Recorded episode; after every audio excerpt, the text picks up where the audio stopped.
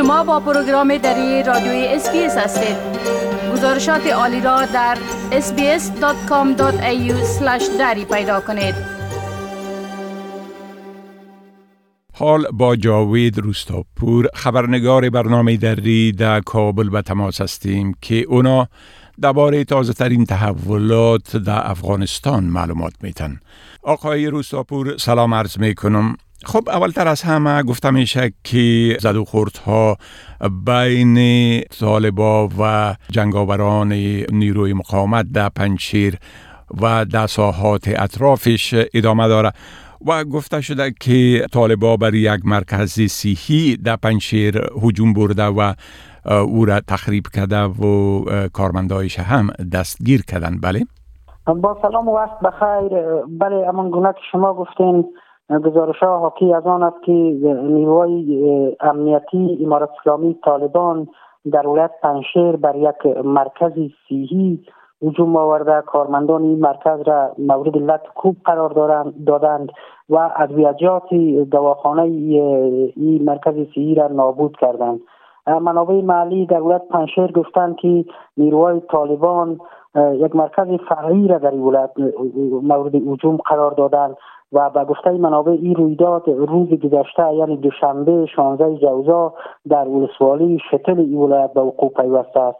به گفته منابع طالبان در کنار لطف‌کوب کارمندان تمامی ادویجات این مرکز را نابود کرده و وسایل این مرکز را به تاراج بردند. تاکنون انگیزه این اقدام مشخص نیست، اما پیش از این نیروهای نیروهای امنیتی امارت اسلامی کارمندان کارزار واکسیناسیون پولیو را در ولایت پنجشیر گزارش شد که مورد لطف‌کوب قرار داده و مانع تطبیق واکسین واکسیناسیون در این ولایت شده بودند.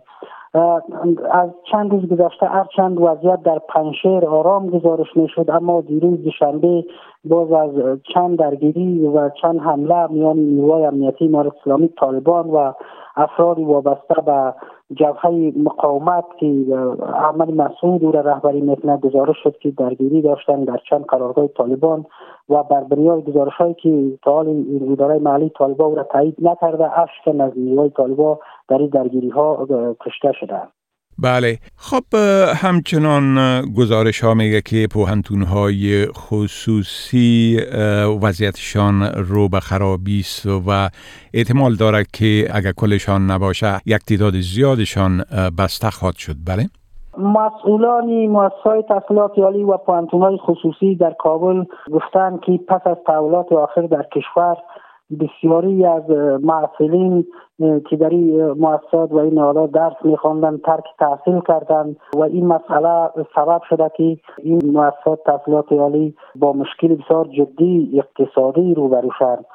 از طرفی هم مسئولان اتحادیه پوهنتون‌های خصوصی تاکید کرده که وضعیت این پوهنتون‌ها نگران کننده است و اگر که امارت اسلامی به وضعیت این پوهنتون‌ها رسیدگی نکند، کمکی نکند، بیشتری پوهنتون‌ها در روزایشان بسته خواهد شد، چون ورشکست شدن از نظر اقتصادی امکاناتی ندارند، پول ندارند که پول معاشات استادانشان و همچنان پول کرایه ساختمان‌هایی را که به کرایه گرفتن این را بپردازند و این مسئله سبب خواهد شد که دروازه بیشتری پوهنتون‌ها بسته خواهد شد.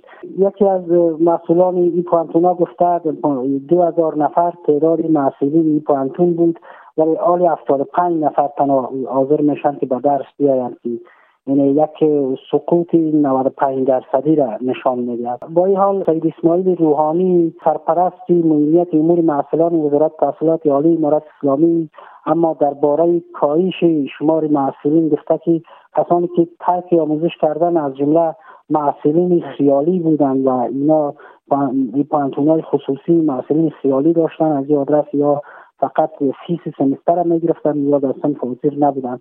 او اطمینان داده که هیچ مؤسسه تحصیلات عالی و پوهنتون خصوصی بسته نخواهد شد و پس از تحولات همه پس از این گفته که همه پوهنتون‌های خصوصی به کارشان ادامه خواهند داد. پوهنتون‌های خصوصی در بیست سال گذشته نقش بسیار مؤثری در رشد و توسعه تحصیل در افغانستان داشتند و با بسته شدن این پوهنتون‌ها به نظر می رسد که ضربه سنگینی بر پیکر آموزش در کشور وارد خواهد شد اگر که به این وضعیت رسیدگی نشود. بله، خب گزارش های از شمال شرق افغانستان حاکی است که بین گروه های مختلف طالبان درگیری های صورت گرفته. میشه که در این باره یک مقدار معلومات بدین لطفاً؟ درگیری میانگرویی افراد طالبان بر سر بازداشت یک باشنده ولایت بلخشان دیروز صورت گرفت که در در درگیری گزارش شده که یک کودک جان باخته. منابع محلی در ولایت بلخشان گفتند که در نتیجه درگیری‌های میان نیروهای امنیتی طالبان که در ولسوالی درعی ولایت صورت گرفته، یک کودک هشت ساله جان باخته و هشت نفر دیگر هم از دو طرف در درگیری زخمی شدند. یک منبع محلی به روزنامه اطلاعات روز گفته که این درگیری ساعت یازده روز دوشنبه بر سر بازداشت یک باشنده ولسوالی درعین در مرکز ولایت رخ داده. به گفته منابع زخمیان، طالبان به شفاخانه فیض‌آباد مرکز ولایت بلخشان منتقل شدند و وضعیت سی دو تن از این زخمیان هم وخیم گزارش شده. مسئولان محلی طالبان در بلخشان تاکنون درباره این درگیری ابراز نظر نکردند، اما در تماس تلفنی که ما باید باشنده مرکز بلخشان ولایت فیض‌آباد داشتیم، او گفت که مسئله بر سر این بوده که دو فرمانده طالبان در ولسوالی درعین که هر دویشان کارخانه ساخت هیروئین داشتند رقابت داشتند و یک گروه می‌خواست کسی را که بازداشت کنند. نفری قماندان دیگه بود که او هم این کارخانه هیروئین را پیش می‌برد، ولی اینا با هم درگیر شدند و این سبب کشته شدن یک کودک و هشت تن دیگر شد و الان هم گفت که فردی را که می‌خواستن بازداشت کنند در نزدیکی به حساب قماندانی است که نفری از این بود و این را از صاحب بیرون کشیدن و وضعیت در این ولسوالی هنوز هم نظامی است در ولسوالی درعین. بله، خب گفتم میشه که انفجارها در شهرها در بعضی از مناطق هنوز هم ادامه داره و گفتم میشه که اخیراً یک انفجار در شهر کابل صورت گرفت که تلفات زیادی نداشت. بله؟ بله، بعد از چند هفته تقریبا آرامش، دیروز کابل باز شاهد یک انفجار بود که در نتیجه وقوع انفجار که در منطقه تایمنی از مربوطات عوضه چهارم رخ داد، سه الی چهار نفر زخمی شدند. مسئولان امنیتی طالبان وقوع انفجار را تایید کردند و گفتند که انفجار بر یک بایسکل، مین چسبکی بر یک بایسکل جاسازی شده بود. خالد زدران، سخنگوی قماندانی امنیتی طالبان در کابل، گفت که مواد انفجاری در یک بایسکل جاسازی شده و اطلاعات اولیه نشان می‌دهد که در این رویداد بدون از اینکه آماری را مشخص کند چند غیر نظامی زخمی شدند.